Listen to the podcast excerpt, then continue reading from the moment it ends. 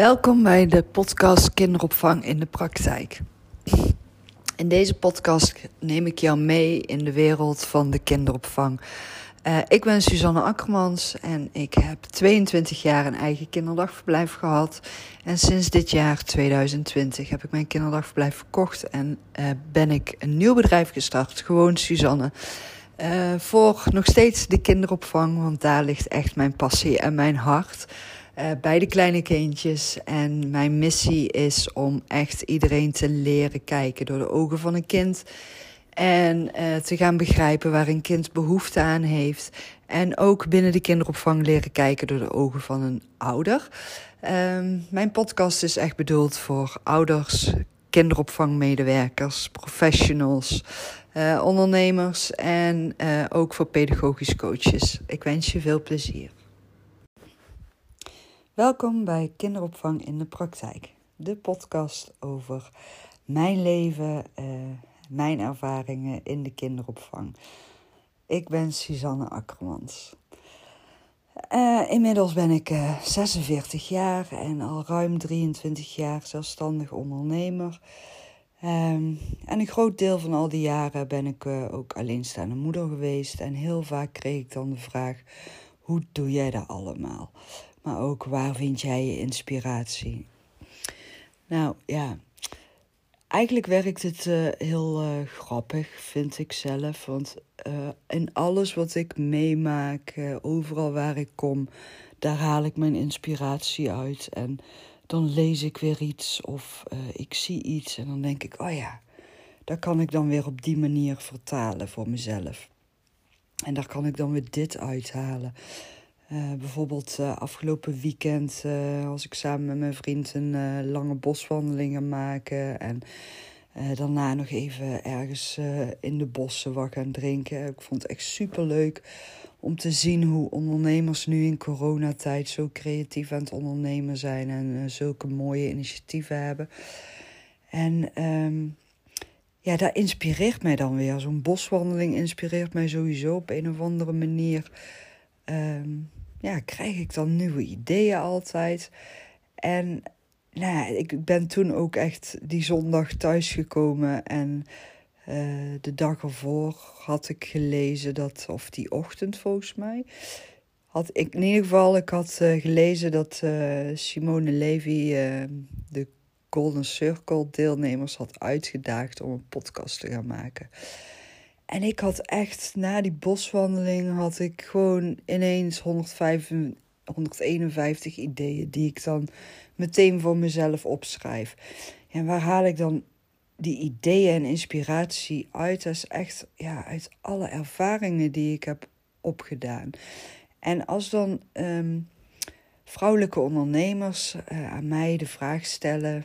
Um, ja, hoe doe jij dat dan allemaal, Suus? En dan ook hè, in combinatie met je gezin en met je kinderen. En um, nou ja, als ze klein zijn, dus naar de kinderopvang gaan. En als ze ouder zijn, de schooltijden. Uh, als je dan ook nog een kindje hebt uh, uh, op de basisschool en in de kinderopvang, dus onder de vier jaar en boven de vier jaar. je krijgt te maken met sportclubjes en ze gaan afspreken. Nou, alles bij elkaar. Het is soms een heel gerees tegen de klok ook. En dan kom je hè, thuis naar je werk, nog eten koken, nou noem maar op, je kent het allemaal wel. En nou ben ik zelf ook nou, echt heel erg eigenwijs. Ik doe ook echt alles op mijn eigen manier. Uh, waarvan ik het gevoel heb dat dat de juiste manier is. En het heeft mij ook altijd geholpen om eigenwijs vast te houden aan mijn eigen gevoel. En ik ben ook echt iemand die heel perfectionistisch kan zijn, maar ik kan toch ook wel goed ja, keuzes maken en dingen loslaten en prioriteiten stellen. En um, nou ja, zo hoorde ik ook wel eens ooit uh, vriendinnen zeggen dat ze het hele huis gingen poetsen. Uh, voordat ze dan een verjaardagsfeestje hadden van hun uh, kinderen. En ik dacht dan altijd van ja, maar dat is toch echt super tegenstrijdig. Je krijgt dan superveel mensen over de vloer en dan ga je van tevoren je huis poetsen. Ja, ik zou dat dan niet doen. Ik zou dan gewoon echt even zorgen dat alles opgeruimd is. Een keer met de stofzuiger doorheen. Nou klaar, weet je. Dan oogt het gewoon netjes. Maak je het jezelf veel makkelijker mee. En um, ja, weet je, allemaal van die. Ik denk van, er zijn allemaal simpele dingen. Maar goed, ik zal ze toch gewoon vertellen. Uh, een boodschappenlijstje maken voor heel de week voor boodschappen bijvoorbeeld. Um, maar ook ja, als zelfstandig ondernemer. Um, ik had aan de ene kant misschien ook wel een ideale situatie. Want uh, in de jaren dat mijn kinderen klein waren, uh, woonde ik ook uh, boven mijn eigen kinderdagverblijf. Dus ik liep gewoon naar beneden en dan was ik op mijn werk. Ik liep naar boven en ik was weer thuis. En ik ging gewoon zelf mijn kinderen uit school halen toen ze eenmaal op school zaten. En um, toen ze klein waren, gingen ze gewoon met mij mee naar het kinderdagverblijf. Nou ja, dat ze met mij meegingen naar het kinderdagverblijf was aan de ene kant super ideaal natuurlijk. En aan de andere kant ook helemaal niet ideaal. Mijn jongste twee die hadden er altijd heel veel moeite mee als ze mij zagen rondlopen in mijn kinderdagverblijf. En ik schakelde dan gewoon heel makkelijk in mijn hoofd van ja, jongens, jullie zitten nu op het kinderdagverblijf. Jullie moeten naar die eh, pedagogisch medewerkers toe als je getroost wil worden. Ik ben nu aan het werk. Maar ja, voor een kind is het natuurlijk hartstikke onduidelijk, want die ziet gewoon mama. En die zien niet dat er een schakelaartje omgezet wordt. Uh, dus ja, voor mij gevoelsmatig was het soms ook wel lastig, want ik had dan ook last van schuldgevoelens richting mijn teamleden. Maar wat ik wel altijd deed, was het ook echt uitspreken en benoemen en mijn eigen gevoel benoemen. En ik krijg ook heel vaak van mensen terug te horen van oh, knap hoe kwetsbaar jij jezelf uh, openstelt en hoe makkelijk jij jouw kwetsbare verhalen deelt over je eigen uh, ja, minder goede ervaringen. Maar voor mij is schrijven ook echt wel ja, een tweede natuur of zo, zoals ze dat dan noemen. Ik schrijf gewoon heel makkelijk vanuit mijn gevoel. En ik ben ook echt iemand die uh, vanuit mijn gevoel onderneemt en vanuit mijn gevoel keuzes maakt en prioriteiten stelt en leeft ook. Ik volg echt altijd mijn gevoel in alles wat ik doe. En ik kan ook wel eens daarin uh, afwijken van mijn gevoel. Dan laat ik me soms ook beïnvloeden door mijn omgeving. Maar altijd ontdek ik dan toch weer dat ik toch echt mijn gevoel had moeten blijven volgen. Want als ik mijn gevoel niet volg en ik ga af op adviezen uit de omgeving, dan ja, merk ik toch altijd op de lange termijn dat het mij niet brengt wat ik nodig heb, of geen goede resultaten brengt, of uh, ja, dat ik daardoor dan denk van ja, dit is niet waar ik naar op zoek was en hier voel ik mezelf niet prettig bij. Dus dan krijg ik daar uiteindelijk last van. En wat ik echt als ondernemende moeder en vrouw heb geleerd is dat je echt wel, um, ja, dat het heel erg belangrijk is dat je je grenzen ook stelt.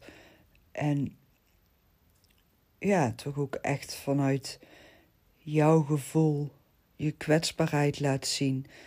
En uh, vanuit die kwetsbaarheid ook je grenzen stelt en ook uitspreekt. En ja, je moet soms gewoon echt keuzes maken, vooral op de lange termijn. En die zijn op de korte termijn niet altijd leuk en niet altijd makkelijk. Maar jij bent uiteindelijk altijd eindverantwoordelijk voor alles. Kijk, ik, ik ben dan zelfstandig ondernemer in de kinderopvang. En als dan mijn teamleden. Um, ja, er gebeurden ook wel eens dingen die minder leuk waren. Of dat ze een misstap maakten. Of ja, eens een keer niet zo goed bewust waren van de manier waarop ze iets naar een ouder uh, terugkoppelden. En dat je dan uiteindelijk een klacht van een ouder krijgt. Ja, die klacht van die ouder die kwam dan 9 van de 10 keer bij mij terecht. En niet rechtstreeks bij de teamleden, want ik was de eindverantwoordelijke. En ja, heel eerlijk, ik vind het dan ook fijn dat ouders die klacht bij mij neerleggen. Want ja, ik maak ook niet, ik maakte ook niet altijd alles helemaal mee. Want ja, als eigenaresse zit je niet heel de tijd bovenop je teamleden en ben je heel de dag door samen met hun aan het werk. En er zijn natuurlijk duizend en één situaties die zich voordoen. Ja, die maak je gewoon niet allemaal mee. En dat is gewoon heel logisch. Dus ik vond het ook altijd heel fijn. Natuurlijk vond ik het niet fijn als ik een klacht kreeg, maar ik vond het wel heel fijn als die bij mij terecht kwam en mensen het ook uit konden spreken bij mij. Want als ze het niet uit deden spreken, ja, dan wist ik het soms ook niet en dan kon ik er ook niks aan doen. Dus ja, ik waardeerde het alleen maar. En ik, wat ik dan deed bij een klacht was luisteren naar de klacht. En vooral ook begrip tonen voor het gevoel van de ouder. En dan nam ik het ook mee naar mijn team. En dan sprak ik het ook uit van, goh, ehm, ik heb een klacht van een ouder ontvangen. Ehm, hoe heb jij dit ervaren en wat is jouw beleving daarin? En daar dan ook uh, goed naar luisteren en daar dan ook mee aan de slag gaan. En uiteindelijk was het dan ook aan mij om het tot een goed resultaat te brengen, door dan juist weer je teamleden uh, te horen hoe hun het hebben ervaren, hoe hun beleving was. Uh, proberen een objectief beeld te krijgen van de situatie. En daar dan uiteindelijk ook een, ja, voor jezelf een, een samenvatting van kunnen maken. Zodat je de klacht ook kunt gaan oplossen naar alle partijen toe. Dus dat je het team ook handvaten mee kunt geven van... goh, weet je, de volgende keer kun je beter die situatie zus of zo aanpakken. En daar dan ook leiding in nemen en in kunnen bepalen. Maar ook dan weer grenzen stellen en heel duidelijk je missie vertalen naar je team toe. Van luister, dit is het einddoel wat we moeten bereiken. En het einddoel, ja, in mijn beleving, in iedere onderneming, is er de klanttevredenheid. En daar moet je met z'n allen ook in blijven investeren, linksom of rechtsom. En ook altijd de klant het gevoel geven dat ze gehoord worden. Maar ook naar klanten toe grenzen stellen. En ook dat is soms helemaal niet leuk. Maar ik heb ook wel eens meegemaakt dat ik echt, ja, met een klant een situatie in beland waarvan ik dacht van ja, maar dit gaat gewoon uh, verder dan wat wij kunnen waarmaken. En het is gewoon niet reëel wat er nu wordt gevraagd van ons. Of um, het past niet binnen de visie en de missie die wij nastreven. En dat je dan ook kunt zeggen tegen een klant van... Ja, ik vind het heel vervelend, maar um, ja, ik kan je hierin gewoon niet verder helpen. Dit is onze werkwijze en ik vind het heel vervelend als het niet naar tevredenheid verloopt. Maar ja, dan is het misschien toch uiteindelijk um, aan jullie om een andere keuze te gaan maken. En natuurlijk zeg je dat niet meteen bij een eerste klacht, maar daar is dan een opeenstapeling van. Hè? Dan, dan heb je gewoon meerdere vervelende situaties gehad. En ik vond het als eigenaresse van mijn kinderdagverblijf ook heel erg belangrijk om mijn personeel in bescherming te nemen. Um, want ook voor hun was ik verantwoordelijk. Weet je, als ondernemer ben jij verantwoordelijk voor zoveel verschillende partijen. Eindverantwoordelijk, hè? Dus um, ja, jij staat gewoon echt aan het begin en aan het einde van jouw onderneming. Dus alle verantwoordelijkheden komen bij jou terecht. En ja, dan kon ik soms ook heel standvast zijn. En ja, soms vond het team dat ook heel moeilijk of lastig of niet leuk. Maar wat ik altijd heb gedaan, is een einddoel voor ogen houden in alles wat ik doe. Dus binnen de opvoeding van mijn eigen kinderen, prioriteiten die ik stelde. Um, nou ja, het, het, het, opvoeden thuis, maar ook uh, ja, binnen mijn onderneming, je team opvoeden en je, je klanten uh, voorzien in hun behoeftes. En uiteindelijk altijd het einddoel voor ogen houden, want daar moet je naartoe werken. En dan heb je soms besluiten die je op de korte termijn moet nemen, die helemaal niet leuk zijn en die moeilijk zijn en waar je heel veel last van hebt. Maar ik geloof echt oprecht dat bij alles wat je doet ook weer je eigen kwetsbaarheid laten zien en je gevoel uitspreken, je eigen grenzen stellen, keuzes maken. En ja, wat ik ook altijd heel erg belangrijk heb gevonden, is tijd voor jezelf nemen. Dus al is het uh, s'morgens, uh, heb je je kinderen overal naartoe gebracht en je bent werkzaam als zelfstandig ondernemer, kijk gewoon echt heel goed naar hoe jouw uh, planning eruit ziet van je werk. Moet jij echt meteen om negen uur bij die eerste klant zijn? Of kan jij ook bijvoorbeeld zeggen van ja, om negen uur ga ik eerst nog even een half uur wandelen en om half tien plan ik pas mijn eerste klant in of om tien uur. Of om tien uur ga ik pas naar mijn uh, eigen zaak toe. Of ga ik pas starten met werken aan mijn eigen onderneming. Dan heb je toch weer een half uurtje tijd voor jezelf gehad. En zo deed ik altijd wel ergens knippen en plakken in mijn dag. Dat ik ergens een half uurtje tijd voor mezelf had. En ik heb ook echt jaren gehad, dan was er gewoon nul ruimte en tijd echt voor mezelf om uh, ja, echt even tot rust te komen. Want ik heb natuurlijk ook uh, tien jaar uh, gezorgd voor mijn zieke vader. En nou ja, dat waren echt hele pittige, zware jaren. En mijn kinderen waren toen nog hartstikke klein. En ik had hè, mijn eigen kinderdagverblijf. En ik had een, een team van 13 vrouwen. Nou ja, weet je, ik praat nu echt even voor de ondernemers uh, die deze podcast beluisteren. En de zelfstandige ondernemers die moeder zijn en ook met een team werken. En als je een team van vrouwen hebt waar je leiding aan geeft, ja, niet lullig bedoeld, maar er is altijd iets. er is gewoon echt altijd iets. En ja, daar moet je ook tegen kunnen. Daar moet je echt flexibel mee om kunnen gaan en creatief mee om kunnen gaan. En ja, ook soms de humor er gewoon van inzien. Ik ben echt wel iemand die altijd uh, met humor ook uh, dingen probeert op te lossen en uh, te bekijken. En ook altijd wel mogelijkheden willen zien. En ja, weet je, je moet ook echt wel door kunnen bikkelen. Soms moet je echt even op het hoogste tandje kunnen ondernemen en functioneren en knop om kunnen zetten en bij jezelf denken van ja, dus niet bij jezelf denken: oh, oh, oh, ik heb het zo zwaar en het is allemaal zo moeilijk en alles zit tegen. Nee. Ook even die knop omzetten en denken van oké, het is nu even zwaar. Maar uiteindelijk gaat ook dit weer voorbij. Echt, dat heb ik honderdduizend keer tegen mezelf gezegd. In de jaren dat mijn vader ziek was. En dat ik uh, gewoon midden in de nacht gebeld werd. En dat het weer uh, foute boel was. En hij weer uh, met spoed naar het ziekenhuis moest. Of ik met spoed naar het ziekenhuis moest komen. Omdat het heel slecht met hem ging. Ja, dat was echt heel zwaar. Maar dan deed ik ook echt wel dagen gewoon afspraken cancelen, afzeggen en mijn agenda skippen, leegmaken. En ook dan deed ik het weer eerlijk verwoorden en uitleggen naar iedereen, naar mijn klanten en naar mijn team toe. Van ja, jongens, luister, ik kan nu even niet, mijn vader is ziek. Um, deze dag ben ik er niet, morgen ben ik er weer of volgende week ben ik er weer. En dan deed ik uh, dingetjes die ik thuis kon doen, ging ik gewoon thuis mee aan de slag tussendoor. En dan ging ik tussendoor, als de kinderen op school waren of op het kinderdagverblijf waren, even een uurtje liggen en proberen mijn rustmoment te pakken en bij te tanken.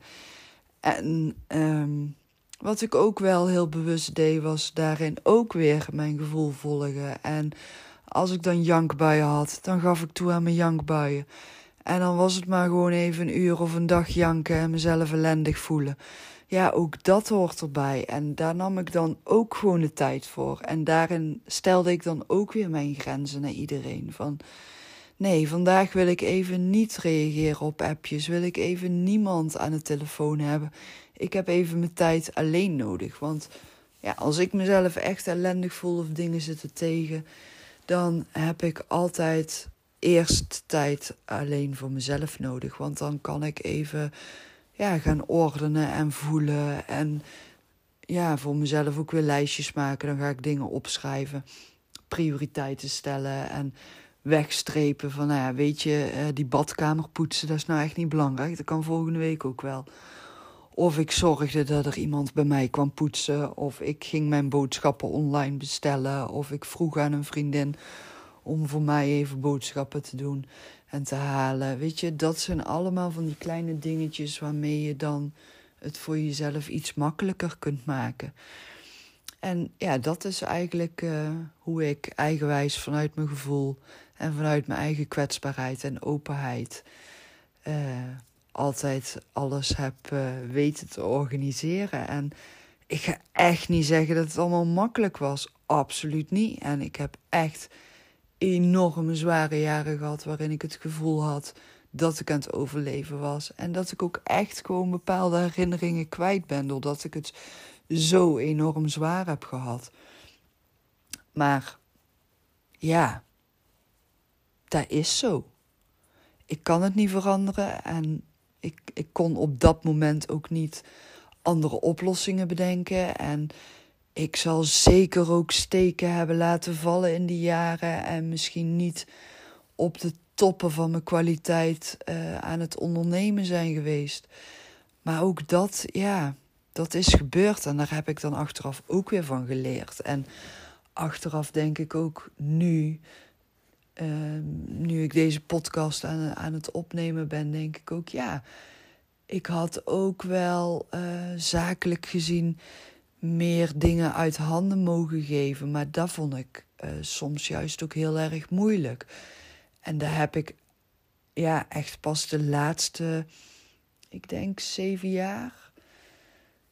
Ja, de laatste zeven jaar heb ik daar steeds beter mijn weg in gevonden. Van oké, wat besteed je uit? En als ik dan kijk hoe ik nu aan het ondernemen ben en hoe ik 22 jaar met mijn eigen kinderdagverblijf aan het ondernemen ben geweest, ja, daar zit echt een wereld van verschil in, nu al. En ik leer iedere dag wel weer dingen bij. En wat ik nu bijvoorbeeld heel sterk ontdek is. Ehm, ik doe alleen nog maar de dingen waarin ik echt voor mezelf op de toppen van mijn eigen uh, kwaliteiten kan ondernemen. Dus echt vanuit mijn inspiratie creëren. En alle technische dingen, die besteed ik allemaal uit. Want ik word daar heel erg zenuwachtig van. Ik snap het allemaal niet. Ik vind het ook echt gewoon niet leuk. En als ik dat wel moet doen, ja, dan schuif ik het maar voor me uit. En dan creëer ik niks. En dan lanceer ik dus ook niks. Dus dat gaat ten koste van mijn eigen creativiteit en inspiratie. Dus, uh, en ja, daar zijn dan dus ook investeringen die ik doe. Ehm, terwijl ik die misschien op de korte termijn verdien ik die nog helemaal niet terug. En uh, daarin ben ik wel altijd iemand geweest die ehm, toch vrij makkelijk grote financiële risico's durft te nemen. Omdat ik daarin ook altijd weer op de lange termijn denk. En ik moet daarbij wel zeggen, ik durf financiële risico's te nemen als ik echt overtuigd ben van de resultaten die ik kan gaan behalen. Dus ik neem geen financiële risico's als ik twijfels heb over het plan wat ik heb. Um, als ik twijfels in mezelf voel, dan kan ik uh, daar uh, nog echt lange tijd over nadenken. En dan ga ik daar. Uh, ja, ik doe dan altijd dingen opschrijven voor mezelf, lijstjes maken. En ehm, dan leg ik het ook gewoon weer weg. En dan ga ik gewoon weer verder met andere dingen. En dan pak ik het er later weer bij terug. En dan ga ik weer opnieuw kijken. En dan kijk ik weer van een afstand. En dan leg ik het weer even weg. En dan net zo lang totdat ik echt vanuit mijn gevoel echt daar mega enthousiasme voel. Dat ik niet meer te stoppen ben en dat ik tot s'nachts drie uur aan het creëren ben. Dan weet ik, oké, hierin kan ik nu een investering doen die ik misschien op de korte termijn nog niet terugverdien, maar op de lange termijn weet ik zeker dat het mij succes gaat brengen. En tot nu toe heeft dat mij ook altijd successen gebracht. Zelfs in de jaren dat er crisis was in de kinderopvang, uh, heeft het mij altijd weer successen gebracht. En in de crisisjaren in de kinderopvang heb ik bijvoorbeeld ook echt moeilijke besluiten moeten nemen dat ik uiteindelijk personeelsleden heb moeten ontslaan en dat ik ontslagvergunningen heb moeten aanvragen bij het UWV. En dat vond ik echt heel erg pijnlijk en moeilijk. Um, want ja, de procedures toen waren ook echt van je moet eerst zelf in gesprek gaan met je personeelsleden en gaan kijken van oké, um, ja, wie zou ik kunnen gaan ontslaan en wie zou dat uh, ontslag ook kunnen gaan accepteren. Nou ja, personeelsleden mogen dan natuurlijk ook een ontslag weigeren. Uh, personeelsleden worden ook echt heel erg beschermd. En dat is ook supergoed, begrijp me niet verkeerd. Maar als werkgever zijnde, ja, zitten daar echt wel grote financiële gevolgen aan vast. En heel veel haken en ogen aan vast. En dan kun je het echt als ondernemer zijn, als werkgever zijn, enorm zwaar hebben ook. En uh, ik maakte toen dus ook mee dat de personeelsleden die ik een ontslag had aangeboden het uh, niet accepteerden, waardoor het dus ook bij het UWV werd neergelegd. En het UWV gaat dan dus ook echt kijken en een afweging maken in jouw personele bestand van oké, uh, wie wordt er dan volgens alle wettelijke regeltjes ontslagen? En waar krijg jij dan een ontslagvergunning voor?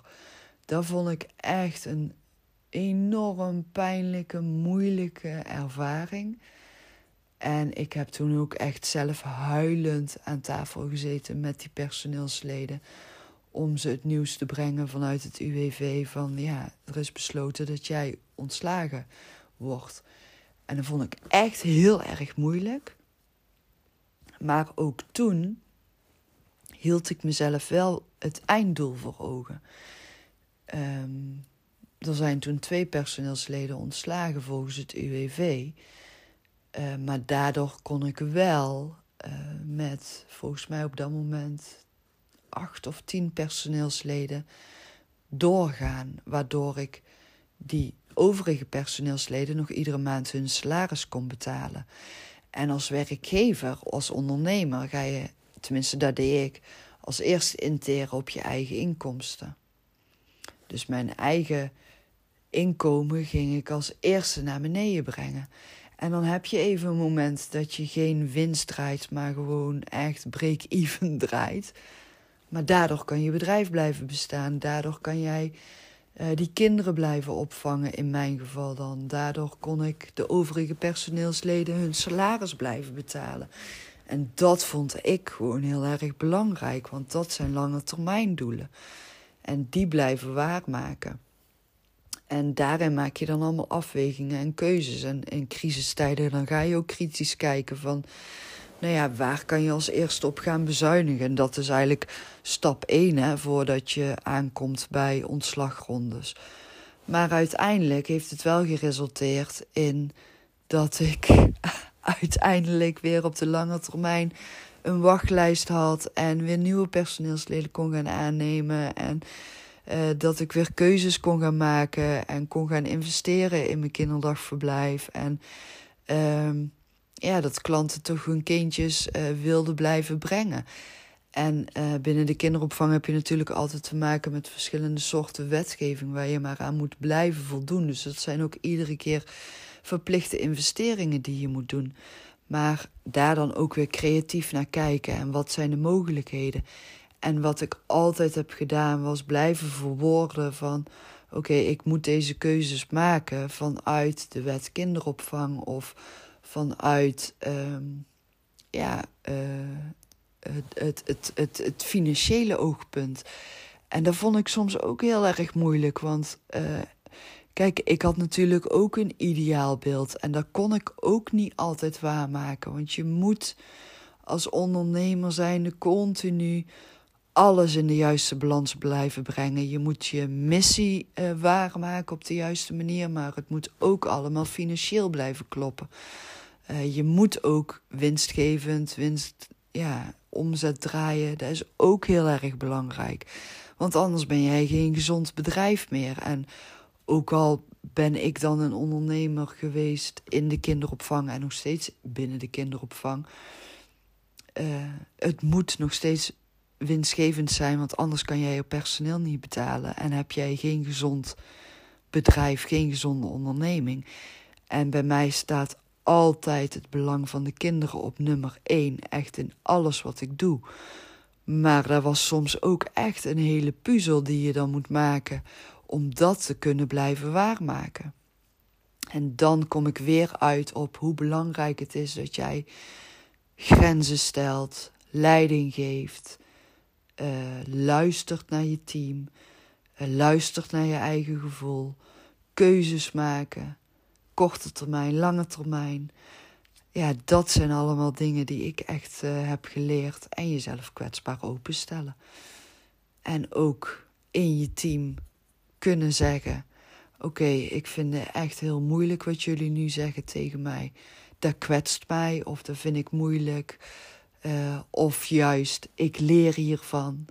Ik neem het mee wat je mij aan feedback geeft. Ik ga erover nadenken.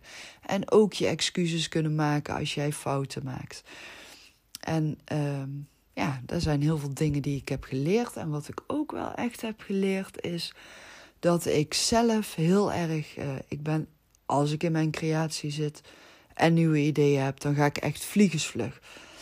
En uh, ik heb echt geleerd om moeten leren om uh, mijn uh, supersnelle brein uh, in kleine stukjes en kleine stappen te knippen en plakken, zodat ik ook echt mijn team mee kon nemen in het snelle brein van mij.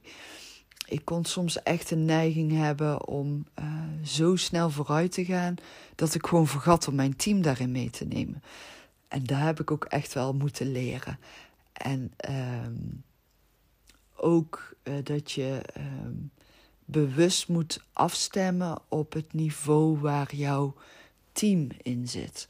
Als ondernemer zijnde zit jij echt op een ander level dan jouw teamleden. En dat is echt ook iets wat ik echt heb geleerd en wat ik je ook echt als vrouwelijke ondernemer of mannelijke ondernemer kan natuurlijk ook uh, mee wil geven om jezelf daar steeds opnieuw bewust op af te stemmen. En dat kun je ook echt doen door steeds weer vragen te stellen aan je teamleden, zodat jij begrijpt waar hun beleving zit. Nou, volgens mij ben ik in deze podcast ook echt weer van hak op de tak gegaan. Dus ik hoop dat je er uh, inspiratie uh, uit weet te halen en uh, ik je hier verder mee heb kunnen helpen. En ik je vooral ook mooie inzichten heb kunnen geven. Ik weet eigenlijk al helemaal niet meer waar ik in het begin van deze podcast over ben begonnen. Dus, nou ja, geef me gerust feedback. Ik wens je een hele fijne dag en dank je wel weer voor het luisteren.